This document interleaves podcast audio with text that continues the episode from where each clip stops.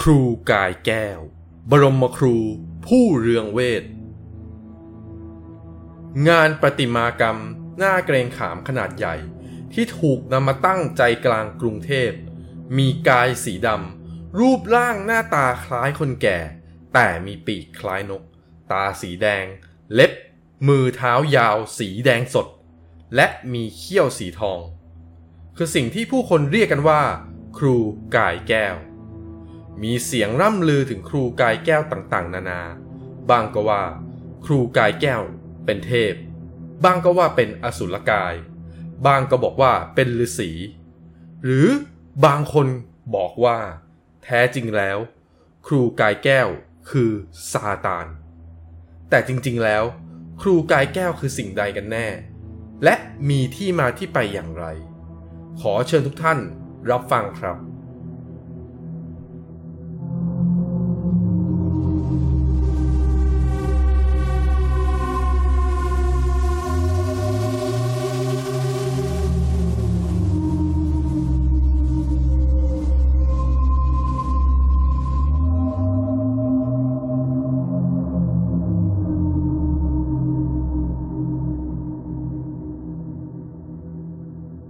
G Story ตอนนี้กระแสครูกายแก้ว เทวรูปขนาดใหญ่กำลังเป็นที่พูดถึงไปทั่วสังคมไทยเลยนะครับ จนถึงขนาดติดเทรนด์อันดับหนึ่งในแอปพลิเคชัน X หรือ Twitter เลยทีเดียว ผมก็เลยถือโอกาสนี้เนี่ย ไปค้นคว้าและเอามาบอกต่อแบ่งปันกันนะครับ เรื่องราวที่ผมจะเล่าต่อจากนี้เนี่ย เป็นความเชื่อส่วนบุคคล ทางผมและรายการ G Story เนี่ย เพียงเอาเรื่องราวที่ค้นคว้า รวบรวมจากแหล่งต่างๆ มาบอกเล่าสู่กันฟังเท่านั้นนะครับ ไม่มีเจตนาสนับสนุน หรือต่อต้านการบูชาใด ๆ ทั้งสิ้นเลยครับ เรื่องราวที่มาที่ไปของครูกายแก้วเนี่ยมีหลายตำนานครับ ตามตำนานหนึ่งที่เล่าต่อกันมาเนี่ย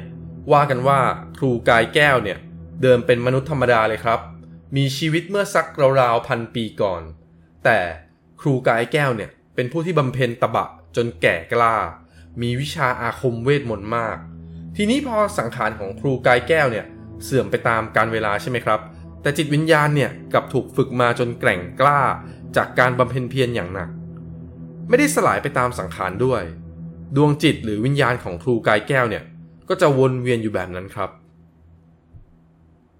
ส่วนอีกตำนานหนึ่งครับที่ผมได้ฟังมาจากเซียนพระท่านหนึ่งเนี่ยเขาเล่าว่าเดิมทีครูกายแก้วเนี่ยเป็นอสูรเทพ และมีบทบาทเป็นอาจารย์ของพระเจ้าชัยวรมันที่ 7 กษัตริย์ที่ยิ่งใหญ่ที่สุดของขอม และในเวลาเดียวกันเนี่ย ตัวครูกายแก้วเนี่ย ก็ขึ้นชื่อเรื่องความน่ากลัว โหดร้าย แต่ก็ยิ่งใหญ่และมีอำนาจ สาเหตุที่ครูกายแก้วเป็นอสูรเทพ และมีหน้าตาที่ดูน่ากลัวเนี่ย ก็เพราะว่าครูกายแก้วเนี่ยเป็นผู้ที่ทำบุญด้วยโมหะครับ ความหมายก็คือทำบุญเยอะเพื่อเอาชนะผู้อื่น ทำให้หน้าตาของครูกายแก้วเนี่ยคล้ายกับอสูรซึ่งข้อมูลตำนานที่ผมเล่ามาเนี่ยล้วนก็เป็นเรื่องเล่าที่น่าสนใจครับ แต่คิดว่าก็คงเป็นความเชื่อตามๆกันมา จะให้หาบันทึกหรือหลักฐานพิสูจน์ ก็อาจจะยากเย็นสักหน่อยครับ ทีนี้ครับไม่ว่าตำนานครูกายแก้วเนี่ยมีที่มาที่ไปอย่างไรก็ตามครับ วันเวลาผ่านไปครับ เมื่อประมาณหลายสิบปีก่อน มีพระธุดงรูปหนึ่งครับ เดินทางจะไปทำสมาธิที่ปราสาท นครวัดนครธมณประเทศกัมพูชา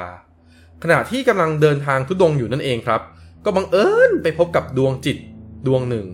ซึ่งผมไม่รู้ว่าดวงจิตที่ว่าในลักษณะตอนนั้นเนี่ยจะเรียกว่าเป็นเทพเป็นอสุรกาย หรืออยู่ในสถานะอะไร แต่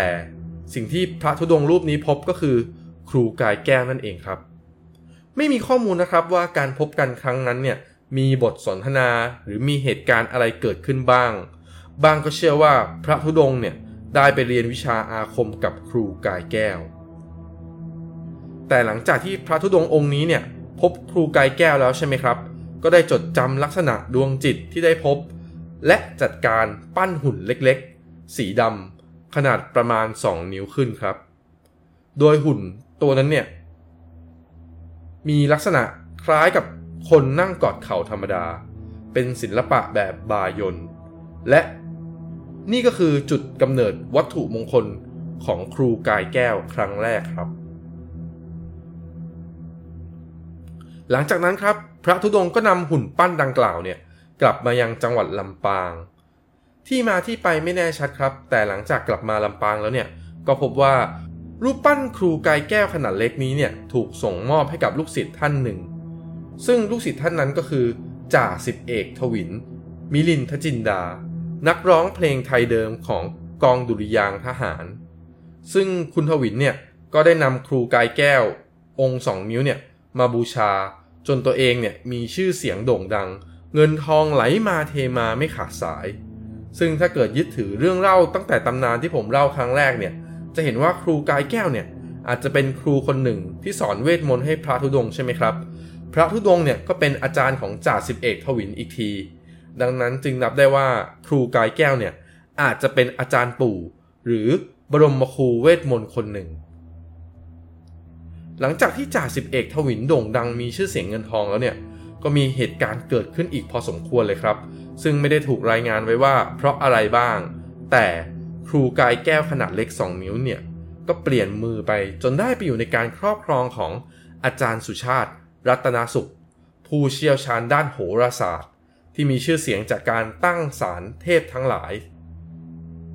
ผลงานของอาจารย์สุชาติที่พวกเราพอจะคุ้นเคยก็ได้แก่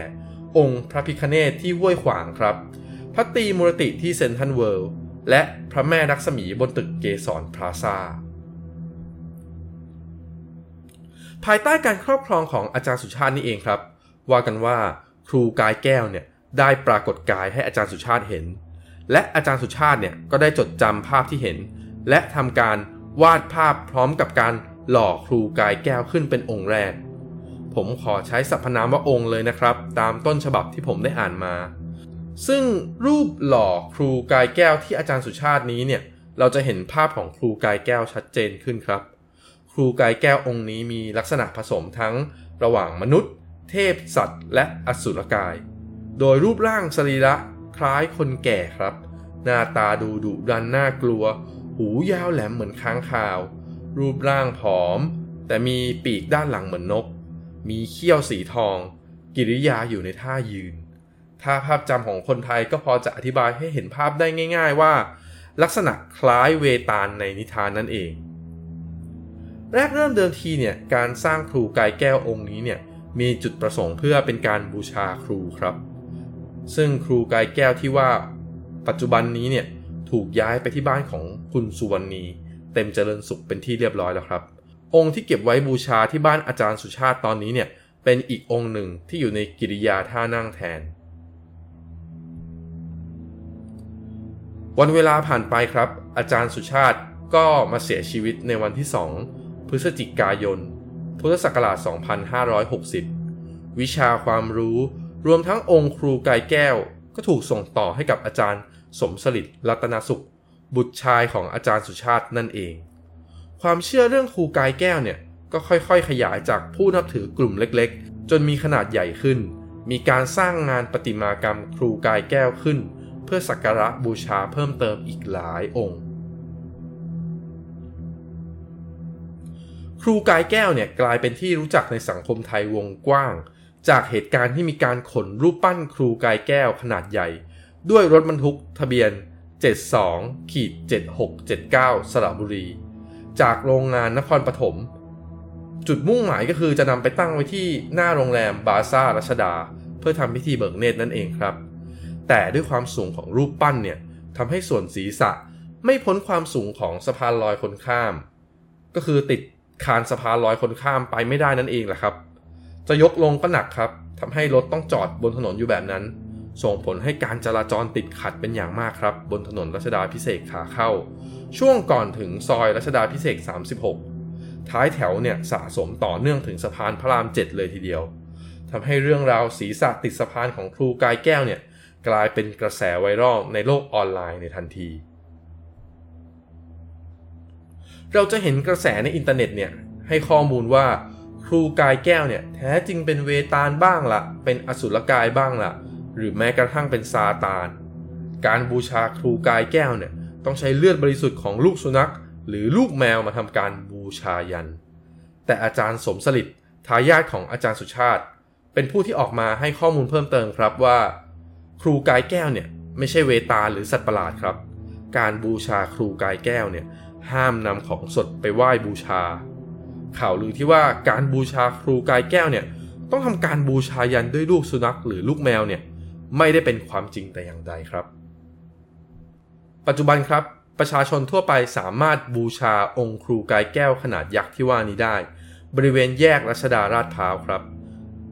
หรือหน้าโรงแรมบาซ่ารัชดานั่นเอง ครูกายแก้วองค์นี้เนี่ย จะอยู่ในท่านั่ง กายสีดำ รูปร่างคล้ายมนุษย์ แต่มีปีกคล้ายนก ตาสีแดง เล็บมือเท้ายาวสีแดงสด และมีเขี้ยวสีทอง เขี้ยวสีทองเนี่ย ว่ากันว่าสื่อถึงนกกระเวกครับ ซึ่งนกกระเวกนี้ก็เชื่อกันว่าเป็นนกที่อยู่ในป่าหิมพานต์ส่งเสียงไพเราะ เรียกทรัพย์ได้ เป็นที่มาของความเชื่อกันว่า ครูกายแก้วเนี่ยสามารถประทานพรให้สมดั่งใจปรารถนาได้ โดยเฉพาะเรื่องงาน การค้าขาย และทรัพย์สินเงินทองนั่นเอง ความเชื่อความนิยมนี้เนี่ยก็ไม่ได้จำกัดแค่อยู่ในประเทศไทยนะครับ ยังเป็นที่เรื่องลือไปจนถึงแดนไกลอย่างประเทศจีน ไต้หวันและฮ่องกงอีกด้วย นอกจากนี้ครับ รอบบริเวณที่ตั้งครูกายแก้วที่รัชดาเนี่ยมีการตั้งประดิษฐานขององค์เทพอีกหลายองค์ครับ อาทิพระศิวะ พระพิคเนตพระนารายณ์ทรงครุฑ ซึ่งช่วงนี้เนี่ยก็จะพบว่ามีประชาชนเดินทางมาสักการะไม่ขาดสายเลย ผู้สื่อข่าวเนี่ยได้ทำการสัมภาษณ์ผู้ศรัทธาหลายท่าน ก็ให้ข้อมูลคล้ายกันครับว่า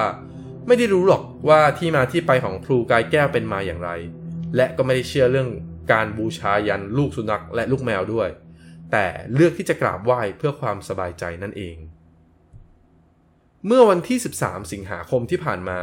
ได้มีพิธีเปิดเลิก พิธีบวงสวงเบิกเนตรครูกายแก้ว พร้อมกับมีพิธีบวงสวงใหญ่ บริเวณแยกรัชดาลาดพร้าว มีประชาชนมาร่วมพิธีเป็นจำนวนมากครับ บริเวณนี้เดินทีก็ขึ้นชื่อเรื่องรถติดอยู่แล้วใช่ไหมครับ พอมีพิธีนี้เนี่ยยิ่งทำให้รถติดยาวเหยียดขึ้นไปอีก ขณะที่ทำพิธีเนี่ยก็ได้เกิดฝนตกลงมาหาใหญ่ครับ พร้อมกับลมกระโชกแรง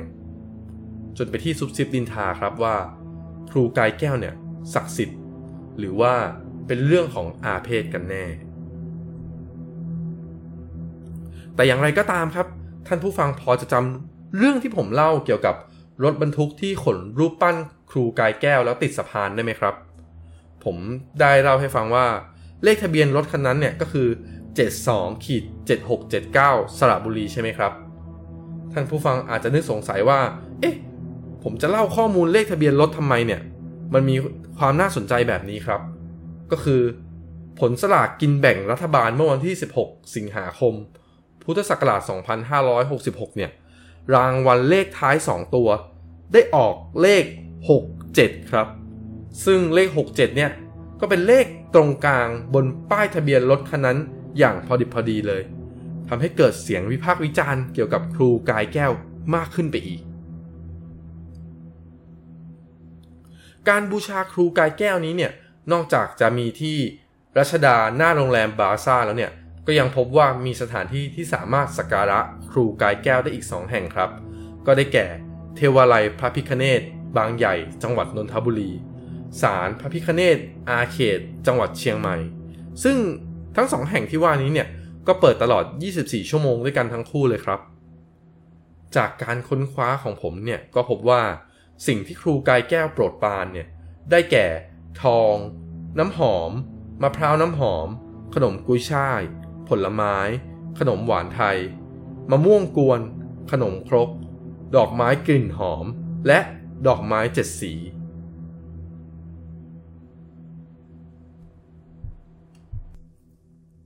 อย่าลืมกดถูกใจ กดติดตามให้ด้วยนะครับ